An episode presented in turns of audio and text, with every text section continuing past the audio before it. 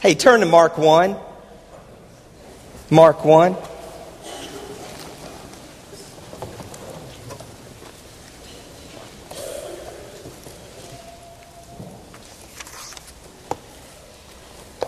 It's the end of our series uh, of Jesus, our best friend, and we're going to look at his quote, I guess, quiet time today, basically. But, but it's not that. It's so much more than that. And as I was studying this passage, I got pretty excited about Jesus' day in his life and, and the impact and the turnaround of that.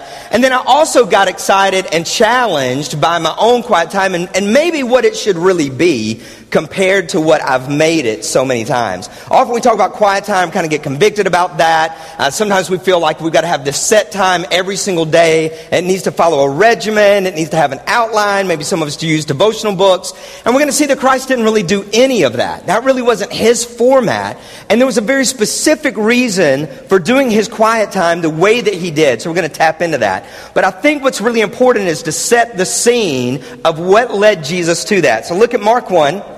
And let's begin in verse 21. They went to Capernaum, and when the Sabbath came, Jesus went in the synagogue and began to teach. The people were amazed at his teaching because he taught as one who had authority and not as the teachers of the law. Just then, a man in the synagogue who possessed an evil spirit cried out, What do you want with us, Jesus of Nazareth? Have you come to destroy us? I know who you are, the Holy One of God. Be quiet, Jesus said sternly. Come out of him. The evil spirit shook the man violently and came out of him with a shriek. The people were all amazed and they said to each other, What is this? A new teaching with authority. He gives orders to evil spirits and they obey him. And news spread around him quickly over a whole region of Galilee. So Jesus goes into the synagogue. The way that this worked was that on what would be our Friday night, the shofar was sounded, the horn was sounded when basically three stars, if it was a clear night, when three stars were seen in the sky, the horn would sound and they would immediately have the Sabbath meal. They would get up the next morning and go to synagogue. And this is where Jesus was. And the way that synagogue worked, at least according to what I saw, was that they began with the Torah and they would have anywhere from three to seven readings. People would have been selected ahead of time to give those readings. And then there would be a passage read from the books of the prophets. Then there would be a short sermon, and that's what Jesus was giving here. When, they got up, when he got up and they were amazed, it meant that they were impressed because when he spoke with authority, he spoke with confidence. Often the teachers would get up and would be very much in a humble state, in a quiet state, in a soft state. But Jesus obviously got up in a bold state, and his presence was bold. And I bet his voice was bold, and they were like, wow, this teaching's so amazing. He teaches with authority. And one of the things that Jesus did that was different from all the other teachers is that the teachers would quote everybody but themselves, and often Jesus would be quoting himself. Jesus was the Word, right? He's the Word. So when Jesus got up, he basically like, allow me to quote myself. Because he knew the word. So he taught, but in the middle of his teaching, on the day of no work, a demon comes into the house. Causes a disturbance. Jesus says, be quiet, right? Be quiet. The demon obeys and comes out of him with a shriek. Now, there's different ways to interpret Scripture when it comes to to what happened next when he says that word spread throughout all of Galilee. In the Paul Evans version, that's kind of like, you think? You think it spread? If somebody had a demon this morning, if you got one, don't raise your hand now, but if you had one and we cast it out and there was a shriek, you think this afternoon you guys might make some phone calls? You think that Facebook might light up with guess what happened? It'd be insane, right? Word would spread like crazy, and word did spread. An interesting word here in the Greek as well is it says they were amazed by his teaching, and then afterwards it says that it, they were amazed again. Those are two different Greek words. The first word for amazed meant wow. The second word for amazed meant afraid. They were scared because they saw the power. It's very similar to the scene in the boat when Jesus calmed the storm that when they, they were afraid when they saw Jesus walking on the water, and then when he calmed the storm, They were afraid again, but the word's used twice. They were afraid upon being afraid. They were twice as scared after the storm was stilled than before the storm because they were in the presence of, of God. So he spoke with authority and then he demonstrated authority. This is Jesus' power part one. His power part one is that he demonstrates his authority with, with very physical power. Now look at Jesus' power part two. As soon as they left the synagogue and they went to James and John's home of Simon, uh, went to the home of Simon and Andrew, Simon's mother in law was in bed with a fever. They told Jesus about her, so he went to her, took her hand, and helped her up. The fever left her, and she began to wait on them. Peter loved his mother in law. How many of y'all, this is dangerous, how many of y'all love your mother in law? All right? How many of you don't love, don't raise your hand. Don't raise your hand on that. Be like trouble, you know, because word's going to get out. Word will spread quickly. Peter loved his mother-in-law. Peter's mother-in-law sick, and they don't go, I didn't like her much anyway. Just let her lay there in the fever. We're not going to worry about it. They went to Jesus. They like Jesus. Listen, I, I'm making this up, guys, but it could have happened. Jesus, we had the Sabbath meal last night. We went to synagogue we come home, we're hungry, and mama's laid out. Mama, how many of y'all are in charge of the food? All right, it's a critical moment. Jesus goes and heals her, and what does she do? She gets up and she she serves. She serves them. We're still on the Sabbath. Jesus' power, part 3, verse 32. That evening, after sunset, the people brought to Jesus all the sick and demon possessed. This is a fascinating passage to me because Jesus healed when? That morning. On the Sabbath. He healed that morning. Word spread all day. But because of their belief system, because of their stringent focus on the Sabbath, they didn't move till when? That night. We're not like that. Not in our society. Somebody's like, nose is running. Your nose running, baby? We got to get to the hospital. You know, we rush out. We got to get you some medicine. We got to change something right now. Sometimes I think maybe they were in the afternoon and, and somebody's like, we got to get this boy some help. He's got the demon. And mama said, nope, we got to wait till tonight. We got to wait till sundown. We got to wait till the Sabbath's over. Yeah, but if he has an outburst one more time, we going now. Because they knew where Jesus was. But they didn't do something now. They didn't make a move now. Their belief system kept them trapped in now and waiting for later. Their belief said, we don't work on the Sabbath. Even though Jesus had done what that morning? He had healed, they had witnessed it, word is spread, and they said, We got to wait for the blessing. We're going to wait to go. We're going to wait for the healing. Listen, you've been sick for 40 years, you can wait till tonight. That boy's had that demon all his life, he can wait till tonight. How many times do we just wait? We wait for the right time. We wait to the right moment. Now, I actually love that they had that strong a belief system, but Jesus had demonstrated that at this point it didn't really matter. He had already healed. I don't know if word spread about Peter's mother in law or not. I don't know who knew about that. But he healed her. So they had all afternoon until it got dark, until sunset. How much do you think those folks waited all day? How much do you think that some of the kids were told, today's your day? Today's your day that you get well. And doesn't mention, but maybe some were lame. Today's your day. Today is your day to walk. And maybe some had a disease with, with sores, and they said, Today's your day. Today's your day to be touched. Today's your day to be clean. Today's your day to be whole, but we got to wait till tonight. And I bet when tonight came, I bet the city was loud. I bet there were some rushing feet. I bet there were some dragging legs. I bet there were some crazy shrieks from the demon people. I bet the city was loud as they went to Jesus. They weren't quiet.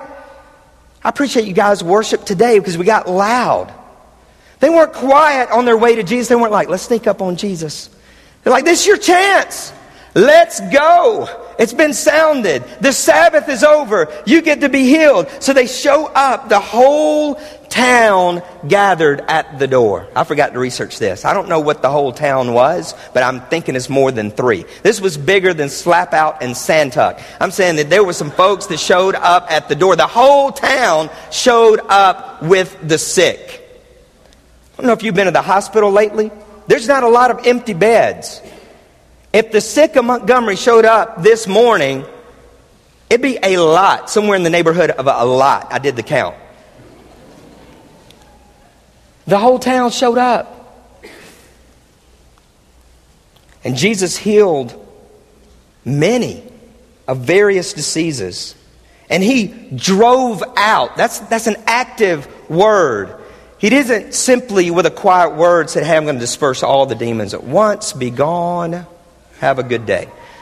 He drove them out. There was power present. There was power that took place. You remember the, the scene when Jesus was going through the crowd and the woman crawls to him, touches the hem of the garment. He said, Who touched me? Everybody's like, Hey, there's a crowd here, man. What do you mean, who touched you? Could have been any one of us.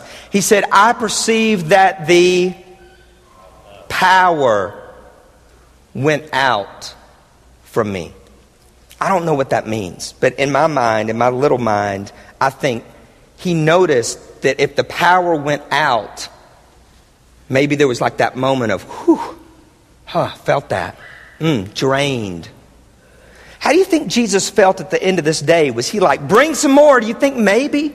Maybe he was drained. Maybe he was like the Godhead in Genesis when on the seventh day he rested. Maybe he was drained. I don't know for sure, but in my mind it seems like maybe he was. I mean, he had had a big work day for the Sabbath and the next night. Casting out demons, healing the mother in law, healing the town. So this is Jesus' day. It's pretty solid. I don't think many of us would be like, Jesus, got to talk to you about your productivity man, you're holding back. We got to get you a little bit more productive. You're not doing enough. You're not busy enough. You ain't got enough going on. We'd say, wow, for the Sabbath, Jesus was busy. And most of us in our life, we say we're busy. I got too much going on. I'm never slowing down. I don't have any time to myself. Whew, I'm tired all the time. We're running to everything. Jesus healed the town. He healed the demon man. He healed the mother in law and he drove them out. There was presence. Verse 35. Very early in the morning, while it was still dark, Jesus got up. He left the house. He went off to a solitary place where he prayed. Got no time for my quiet time. I'm busy. Got no time to pray, got to get going. Got lots going on.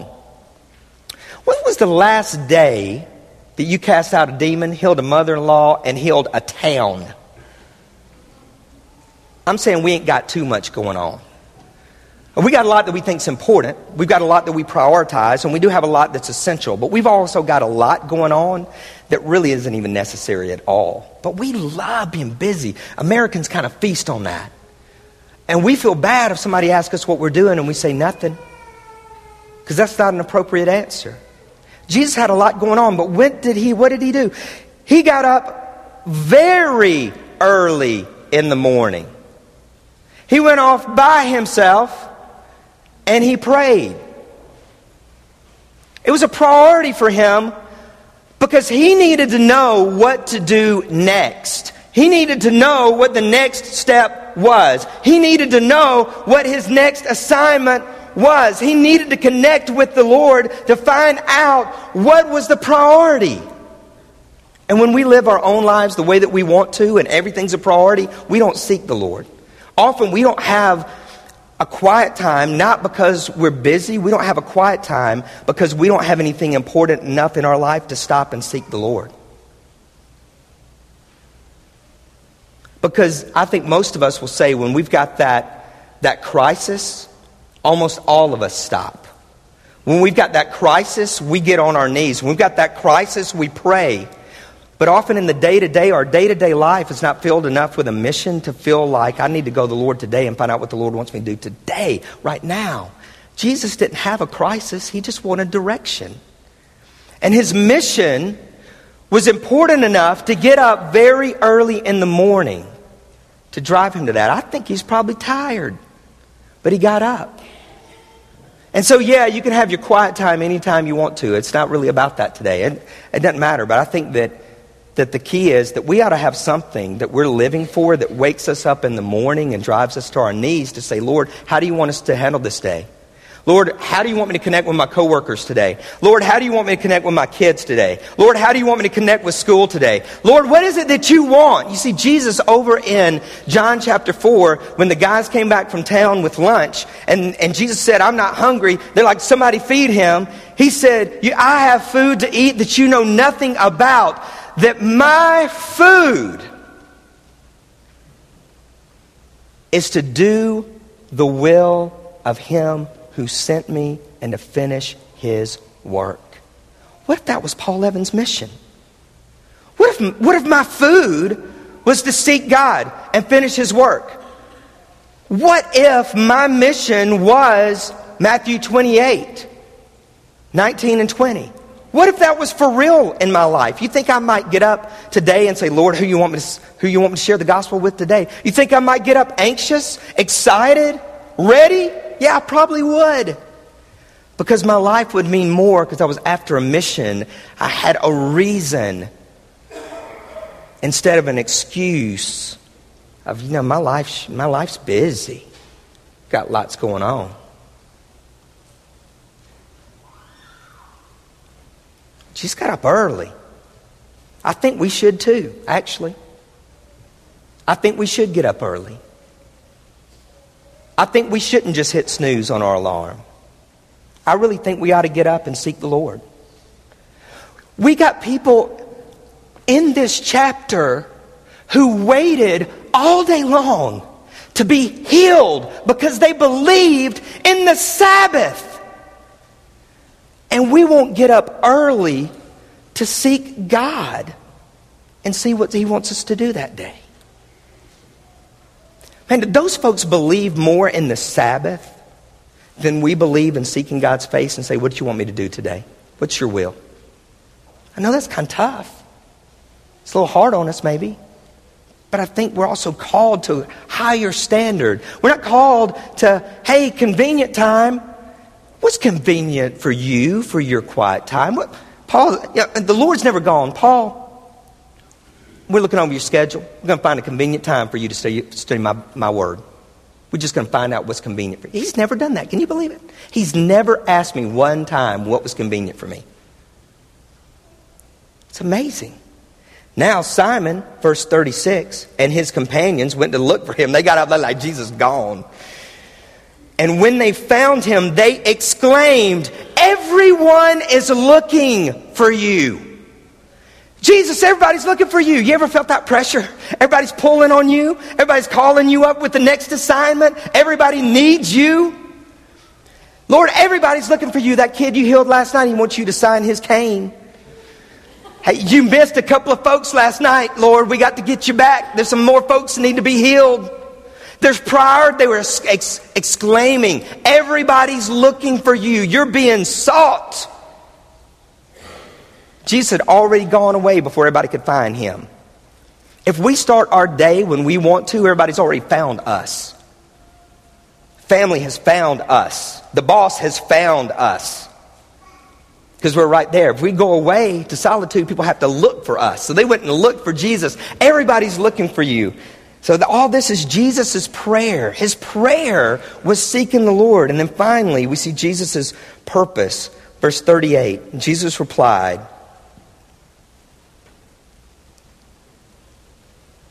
Let us go somewhere else. Jesus, everybody's looking for you. This is the way we'd be like. Everybody's looking for you. Really? Everybody, I'm needed? Everybody's looking for me? Everybody wants me? They ask for my recipe? They asked for me to come and do that because I was the only one that could do that? They really? And yeah, I'll be there. That's the way we, we do. Yeah, man, yeah. Jesus like, everybody's looking. Let's go somewhere else.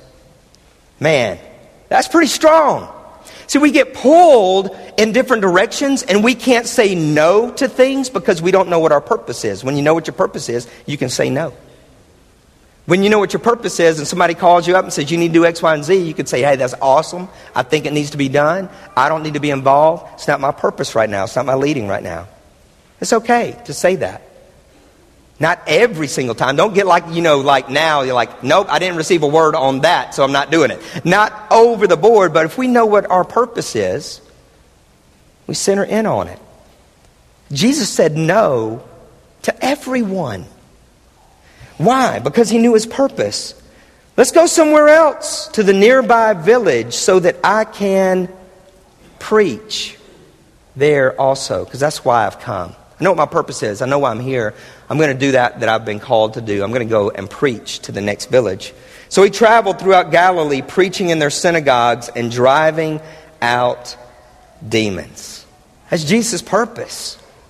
He was there to preach, he was there to share that word, he was there to be about the Father's business. I want to challenge you tomorrow morning to get up early. To get up early. Say, God, what's your business today? You don't have to open the Bible. You don't have to. I think we need to study, absolutely. But tomorrow morning, why don't you just get on your knees and seek His face, just in prayer, just like Jesus did. Just seek His face. Lord, what do you want me to do today? How do you want to use me today? Where do you want me to go today? And you already know you're going to your work or you're going to your school. You know places that you're going already. But Lord, how are you going to use me there? Open up that door. Open up my eyes so that when I get in the middle of all my busy, that I can still see some stuff beyond me. That I can still see beyond my circumstances. That I can still see beyond my tasks. That I can still see beyond my to do list. That I can still see beyond that. Because Jesus got up early, went to a solitary place. He prayed because he was on purpose. I don't know what our assignment is. I don't know that that we're all going to receive something individual. I think that the word's pretty clear about what we're supposed to do and how we're supposed to live and how He's called us. So our prayer may just be, Lord, help us live up to that. Help me be that. Our prayer may be seeking, Lord, what do you want me to do today? I think it might be a little bit different for some of us. It'll be different for me, quiet time wise. Because often quiet time for us is kind of a checklist. It's a to do, it's another busy item. And it's really supposed to be more of a calling and a seeking and a guiding and a listening and a loving of our Father. Different from every other conversation, different from everything else on the list that we have to do. Maybe you feel out of touch with Him this morning. Maybe you feel not close to the Lord, and you don't want to seek Him because you don't feel close to Him right now. We're going to pray in just a minute. Paul Brandon's going to come and pray for us. And maybe you want to, to just lay that out this morning and say, I need to be reconnected with the Lord. Or maybe you need to seek Him for the first time today and be immersed into Jesus Christ and name Jesus Christ your Savior. All of that is possible this morning. Or maybe you want to sit there and just challenge yourself as we sing. Challenge yourself and say, man, what, what does this message mean to me? What does the Lord want me to do? We saw Jesus' power. We saw three times where he worked, three times where he was busy, three times where he had to be exhausted. And we saw that he got up early the next morning and made his time, his relationship with the Father, his priority. If you've got any need at all, why don't you come while we stand together, sing this morning.